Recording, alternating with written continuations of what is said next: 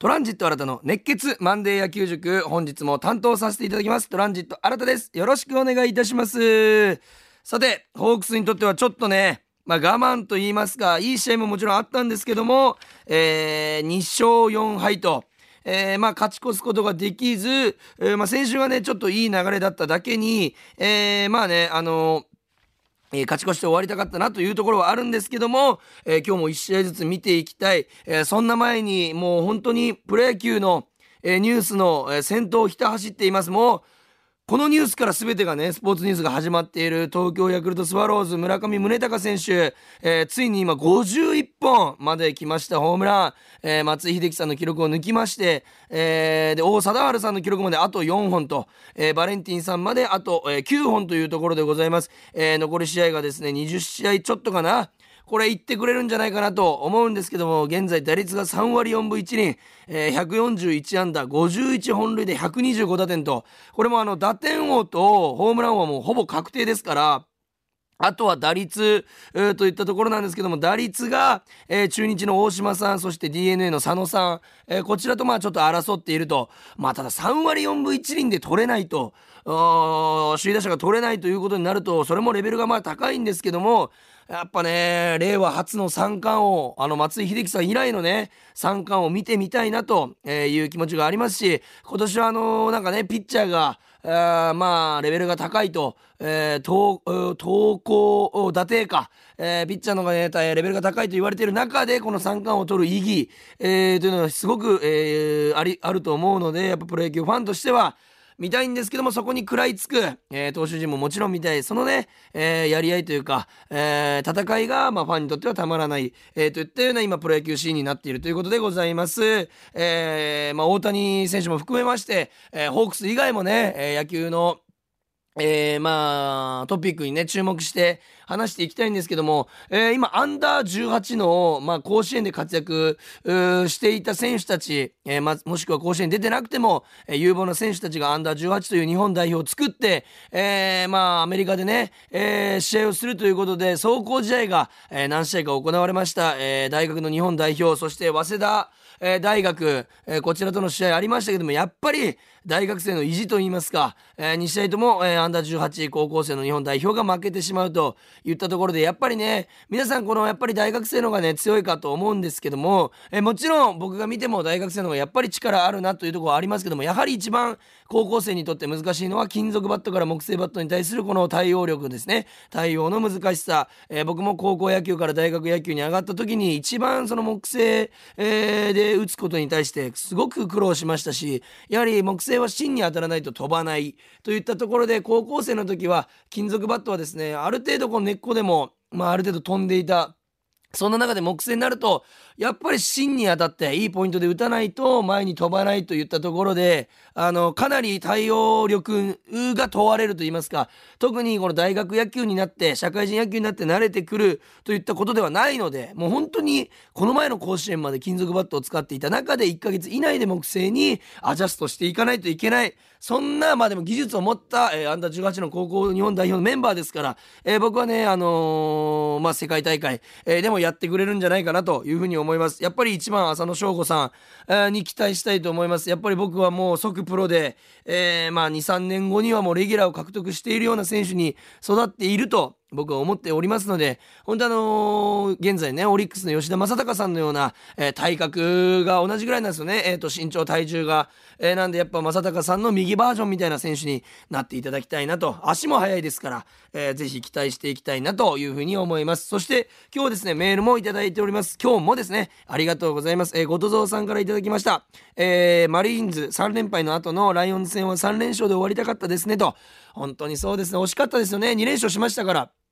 えー、残りわずかな試合ですが、各チームの1、2番がキーになると思いますと、おえー、マリーンズ戦は、えー、荻野選手、高部選手に3試合とも打たれて連敗。ライオンズ戦は外崎選手、源田選手を抑えて、えー、2連勝でした。ホークスはやはり三森、周東、牧原選手の活躍が不可欠ですと、えー、今週末からの11連戦、えー、この1、2、3番で頑張ってほしいですとメールいただいております。ありがとうございます。今ね、牧原さんがあのコロナで離脱しておりますから、えー、早く戻ってきていただきまして、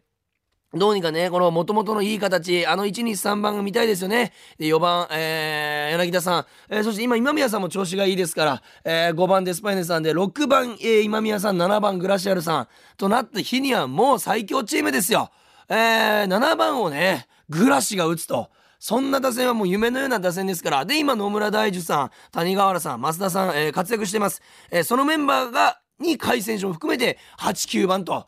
なってくるわけですからそのなんならその3人から1人が8番に選ばれるといったような打順になるんじゃないかなというふうに僕は見ておりますけどもやっぱりね、谷川原さん、えー、野村大地さんもそこに食い込んでいってほしいですし、で、帰ってきたレギュラーたちはもうやっぱり活躍してほしいと。本当にこれからね、またあのー、コロナ、えー、療養者が戻ってくると、えー、ホークスの打線を決めるのも一苦労ですし、僕たちは考えるので楽しめる。またお酒が美味しくなるんじゃないかなというふうに思っております。えー、まあね、えー、2勝4敗と負け越しましたけども、えー、結構ね、力を入れて解説したい試合が、えー、ございますので今日も1週間しっかり振り返っていきたいと思います。それでは本日も行きましょう。プレイボール。トランジット新たの熱血マンデー野球塾。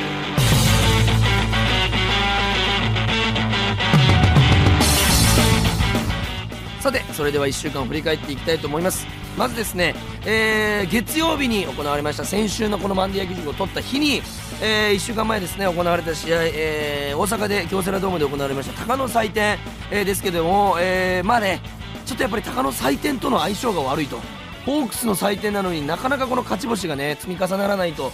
言ったような状況になっておりますけども、えー、この試合も負けてしまいました、えー、2対3ということで、まあ、負け投手は、えー、津森さんになってしまって決勝点を7回表に取られてしまった、えー、荻野選手の、えー、レフトオーバーのタイムリースリーベースで、えー、ロッテが勝ち越して勝ったということでございますけどもこちらの注目してほしいのが先発の奥村、えー、正人投手。こちら以前っていうか結構前にこのマンデー野球塾で取り上げたような気がするんですよね。そのリスナーさんからのメールと、えー、僕もそれに対してあの解説させていただきましてどういうピッチャーだということでございますけども5回4安打1失点74球での降板でしたけども僕はナイスピッチングだというふうに思います。何が一番良かったかってあの縦に大きく割れるカーブですね。もう武田投手ばりの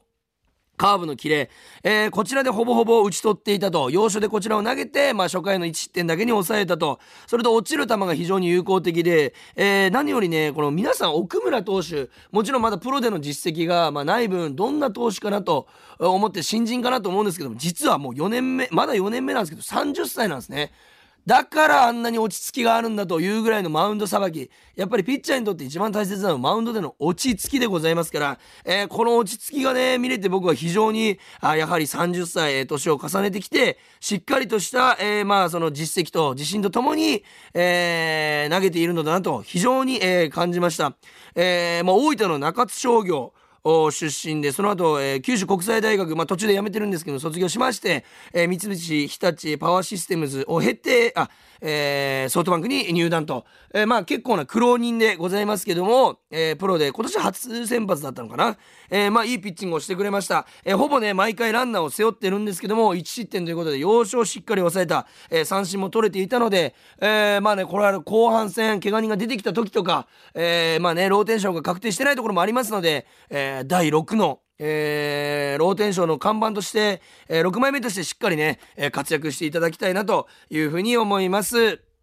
まあ、初回の1点だけに抑えた立ち上がりはまあ不安定ですけども高部選手の先制ホームランだけに抑えたというのは、えー、すごい。その後もピンチを背負ったんですけども冷静に抑えていたのでこれはまたか、えー、やってくれるんじゃないかなというふうに思っております。ただ打線がですね初回すぐ逆転できたのがすごく大きかったんですけどもそれ以降沈黙ということで連打が出なかった。やはり連打が出ないと点は入らないと、えー、先週かな？先々週も言いましたけどもやはり連打が出た試合ってね本当に楽に勝ててるんですよね、えー、なのでその連打を、えー、放っていくと。えー、その中で、えー、フォアボールエラーを絡めながら点数にしていくというのがホークスの野球ですからやはり連打がなかったあイコール、まあ、勝ちにはつながらなかったのかなと、えー、相手の井口監督のね小刻みな継投に、えやられてしまいましたね。結局ロッテのピッチャーが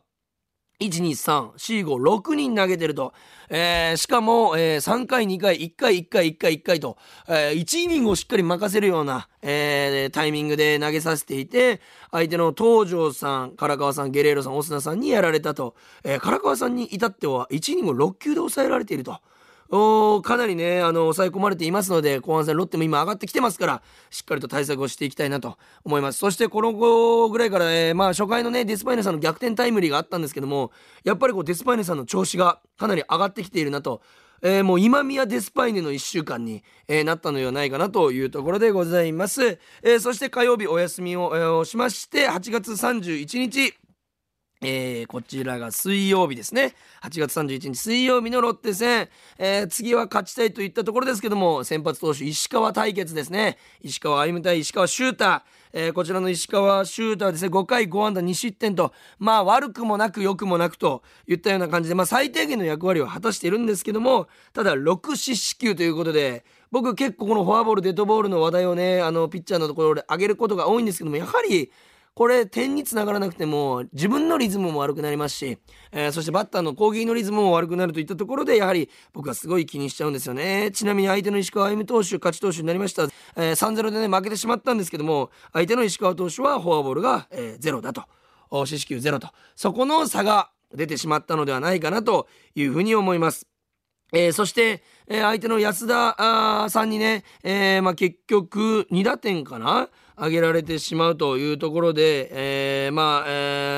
ー、4回のタイムリーもそうですし、えー、8回の泉さんが打たれたホームランも安田さんと。これやっぱりこの試合で安田さんが打た打ち取った当たりでもレフトのギリギリのフェンスまで行くような結構捉えた当たりが多かったので警戒すべきといったところで、えー、8回表の、えー、まあソロホームランもうちょっと真ん中に入ってしまったのでやっぱりえー、その終盤も1点取られたら試合が決まっちゃうといったところなので、まあ、フォアボール気味でもいいのでとにかく最警戒最、えー、重要選手として、えー、配球していってほしかったなと。まあ、配球は良かったでしょうけどコントロールミスで真ん中に変化球がいってしまってしっかり捉えられたとやはり調子のいい選手は見逃しませんので、え、そこをね、まあ、後半特に1点が3点4点の重みありますので、え、まあ、そこはね後半投げるピッチャーすごい責任感とプレッシャーありますけども、えー、まあ、注意していっていただきたいなというふうに思いました。えー、そしてですね、相手の石川投手に、えー、やられて右打者のインコース、そして左打者のアウトコースに行く、この細かく曲がる落ちるような、まあ、右打者には食い込むようなシンカー、えー、ツーシーム、シュート、えー、左打者には逃げるようなシンカー、ツーシーム、シュート、えー、これでうまく使われて、まあ、えー、無失点に抑えられてしまったのかなというふうに思います。そして何より5回裏の藤本監督もちょっと珍しく怒っていました。あの、ガルビスさんの先頭でせっかくヒットで出塁したにもかかわらず、2点差あって、しかもノーアウトでランナーに出てるのに、まあまあ、ノーサインで盗塁をしてしまって、えー、まあ二塁でアウトになってしまって、まあ攻撃の目を摘んでしまったと。おまあ、積まれてしまった。まあ自分自ら自滅してしまったというような状況でございますけども、まあね、あの、積極的に走るのは本当に素晴らしいことですし、あの、気持ちが前に出てるのはいいんですけども、条件が、えー、まあ、ガルビスさんが、えー、めちゃくちゃ足が速いわけではないというところと、2点差あったと。えー、で、負けている状況。そして、えー、ガルビスさんが先頭だったというところで、ノーアウトの一塁ランナー、そして2点差、これは確実に1点でも取っとかないといけないところ、というところで、まあ、藤本監督の、もうあそこまで怒っちゃったということでございます。さらに、この、なんていうんですかね、その、先頭でノーアウトで一塁で出る。で、盗塁2投を狙うということは、ノーサインということは確実に成功する。ほぼ100%の時しか行っちゃいけないんですね。これもあの定石として。まあそこをね、ガルビスさんの中では100%と思って走ったんでしょうけども、まあアウトになってしまった。もしくはサインミスの可能性もありますけども、あそこら辺ちょっと攻撃の目を積んでしまったかなというふうに思います。そしてこの試合僕が何より解説したかったのは、えー、4回表のホークスの守備でございます。えー、前ね、2点、えー、取られてしまったシーンなんですけども、ワンアウト満塁という状況で、相手の松川さんという方がワンアウト満塁でセカンドのライナーを打ったんですね。で、このライナーをセカンドの野村勇さんが、まあ、ちょっとファンブルしてしまって、落としてしまった。で、これ、セカンド、ファーストのゲッツーを狙いに行ったんですけども、ファースト間に合わず、えー、1点が入ってしまうと。ツーア,、えー、ツーアウト目を取ったんですが、三塁ランナーがホームに帰ると。僕は、そこのプレーで皆さんに違和感をぜひね、覚えていただきたいんですよ。ワンアウト満塁ということは、えー、セカンドのベース、えー、付近で、イサミさんがファンブルした。で、セカンドベースに、えー、トスしたんですけども、その時にセカンドランナーはライナーだと思って戻ってるので、実は結構すぐ近くにいたんです。なので、これ三塁と二塁の間に挟んでゲッツーが取れたんじゃないかと思うかもしれないんですけども、実はそれ、先にセカンドベースをアウトにしてしまっていますので、実は二塁ランナーってフリーな状態なんですよ。三塁に行かなくてもいい。なので、タッチプレーが必要なんですね。ホースプレー、三塁に投げてアウトにするのではなく、タッチをしないといけない。実はそのタッチの間に三塁ランナーが先にホームに帰ってしまうと、これ1点入っちゃうんです。だから今宮さんは、あえて二塁ランナーが近くにいることも知っていながら、ファーストでゲッツーを取らないと1点が入ってしまうと思って一か八かファーストに投げた。これ普通に見てる方は、この、うわっ、これゲッツー取り損ねたなって見ると思うんですけども、実はその中にも今宮さんの絶対に1点やりたくないという気持ちがあったからこそ、えー、その1点が入ってしまったと。これは、えー、仕方のない1点。えー、その二塁ランナーを、まあ、後のバッターのこと考えると、またピンチで次のバッターを迎えるより、えー、二塁ランナーを挟んで1点入ってでもアウトにした方が良かったんじゃないかと言ったようなご指摘もありますけども、僕は絶対に、えー、ファーストに投げて今宮さんみたいにゲッツーを狙いに行って、もう0か1と、無失点に抑えるんだっていう今宮さんの気持ちが見えたプレー僕は、えー、大好きですしそんな積極的なプレーが見れて、えー、すごい楽しかったです、えー、その後も結果的にはまあ、えー、抑えることができました。無失点にフォアボールを直後に出したんですけども、えー、1番の荻野選手を打ち取って、まあ、その2点で抑えることができたというところでございますから、まあ、ホースプレーとタッチプレーというね、この難しい、このね、あの、プレーになっております。えー、そして野球を詳しくない方は何の話をしているんだと思うかもしれませんけども、えー、これだけ熱が入るということは、えー、大事なプレーだったと。いうところでございます。ちなみにフォースプレーはベースを踏むだけでアウトになるプレー。で、タッチプレーはタッチをしないとアウトにならないプレー。ちなみにこのランナーが詰まっているとか詰まっていないとか言ったところ、例えば1、2塁だと、えー、サードに投げてタッチしなくていいんですけども、えー、まあ、えー、ランナー3塁だけだとその3塁ランナーをアウトするためには、えタッチプレー、えタッチが必要だと言ったようなことでございます。このフォースプレー、タッチプレーの駆け引き。え、プロ野球選手ならではの駆け引きを、えー、もう一度、え、何かのサブスクで、えー、遡っていただきまして、えー、見ていただけると、またお酒が美味しくなるかなというふうに思いますので、そちらまた見ていただきたいというふうに思います。そして9月1日、え、3連敗になってしまいました木曜日、7-0というもう圧倒的に負けましたね、この試合。てか、3連戦含めて13対2ですからも圧倒的に負けてるんですよ。負け投手、0投手、7回3安打、4失点、112球と、ちょっとね、レイさんの元気がないと言いますか、えー、一時期のね、あの、レイさんの、まあ、何ヶ月、1、2ヶ月ぶりぐらいに、えー、8月に勝利上げて、そっからまたちょっと、調子が上がってきてないという状況でございます。またこの試合も6四死球、えー、レイさんが、えー、与えてしまいました。やはり流れをつかめないんですね。えー、フォアボール、打たれる分にはしょうがない。見ましたか？先週の石川投手。12安打かな ?12 安打されて、えー、まあ、6失点してるんですけど、試合には勝ってると。これ結局この日ね、フォアボールは少なかったんですよ。だから、12打たれた方がいいというのがこのデータに出ておりまして、えー、まあ、6四死球投げるとやっぱり苦しくなるのかなと。そして相手のアジャコと井上さんにやられましたね。えー、ホームランもそうですし、タイムリーもそう、えー、打点をかなり上げられてしまったんですけども、やっぱりね、なんでこうなったかというと、やっぱアジャ選手、石川、あの、井上選手ってでかいんです、体が。体格がとにかくでかい。ということは、ストライクゾーンもその分広い。ってなると、結構ね、大きい的に見えちゃって、アバウトにボールを投げちゃうんですよ。おえー、ちっちゃい打者の方が、体格がちっちゃい打者の方が、あの、細かいコントロールを意識して投げるから、その、なんていうんですかね、この、ここつかないとっていう明確な的があるんですけども、大きいとストライクゾーンが大きい分、えー、まあ、ちょっとコントロールがつきにくいと。言ったような、えー、感じでございまして、えー、まあちょっと甘めに入ってしまったのかな。打たれた2つともちょっと甘かったのかなというところでございました。打線はですね、美馬投手のね、勝ち試合の時の典型的なやられ方しました。えー、相手美馬投手のこの打たして取る投球にやられまして、いつかヒットが出ると、大手がまあ打てると言ったような気持ちがある中で、まあ結局気づいたらもう終盤戦と。言ったような状況。まさにその向こうの試合でございました。かなりランナーこっちは出してましたから。まあね手元でね細かく曲がる変化球にゴロを量産フライを量産で打ち取られてしまったかなという試合でございました。これロッテ3連敗正直結構きついです。えー、きつかったですけども切り替えてというところでの西武戦2連勝お見事でございました。9月2日金曜日4-0、えー、完封でございます。えー、東山さんがね、6回途中ですか、えー、4安打無失点99球ということで素晴らしい投球。もう本当に千賀さんの、ね、エース、不在の時、しっかりチームを支えてくれましたし、えー、この試合もやはり信頼のできる、えー、投球だったのではないかなというふうに思います。えー、ストレートがとにかく良かった。変化球がね、いい、いいと、えー、今シーズン言ってきたんですけども、えー、この試合はストレートが良かった。特に左バッターの、えー、インコース、ここにズバズバ決まっていました。空振りをここで取れるということはストレートが伸びているという証拠。えー、かなりね、ボールの下をバットがいっていましたので、えー、伸びているというふうに相手に、えー、感じさせていたのではないかなというふうに思います。えそして何より、えー、6回途中で降板した時に、ちょっとね、相手のウーネンティン選手のピッチャーゴロで、えー、処理の途中で足をちょっとね、痛めてしまって、緊急降板。えー、だって、しかもしかも満塁という大ピンチで投げた松本さん。の超ファインプレー火消し。本当に緊急登板と感じさせない、えー、三振、見事三振、5、6球だったかな ?5 球か。え、で、栗山さんを三振に取ったと、素晴らしいフォークの落ち方をしておりました。もうこの試合の MVP で、えー、ございますし、本当にあの、ヒーローインタビューに僕は呼ばれたことが何より嬉しくて、やはり中継ぎ、えー、後ろの方の投手がヒーローインタビューに呼ばれる。もっとこの、以前から言ってますけど、えー、中継ぎから、えー、後ろの投手が、えー、もっとピックアップされるべきだと。言っていますが、この試合しっかりヒーローインタビューに呼ばれていて、僕は、感無量でございました。えー、そして緊急登板の難しさというのは、やっぱりピッチャーってね、えー、時間をかけて準備していくものなんですけども、で、大体このぐらいで投げるのかなといったような感じで準備しているんですけども、突然登板を伝えられると、やはり気持ちの準備ができていないと。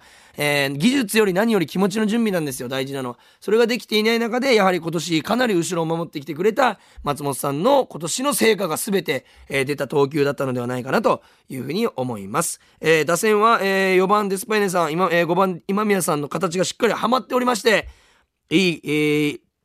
調子を保ってくれていると。えー、この試合も素晴らしい、えー、今宮さんのホームラン。そして、これデスパイネさんはタイムリーヒットということで4番5番がしっかりはまってきているといったところでございます。そして何より7回裏の4点目となる三森さんのタイムリーが、えー、この試合を決定づけたと、えー、3-0では正直、えー、まあね、えー、まあ点の取りすぎに次はないといつも言ってますけども3-0よりは4-0なので本当に4点目をしっかり取れた。いやでもなんで3点目だと不安だけど4点目だとある程度落ち着けるかと言いますけども大体4点と言われるんですね。満塁ホームラン打たれても同点と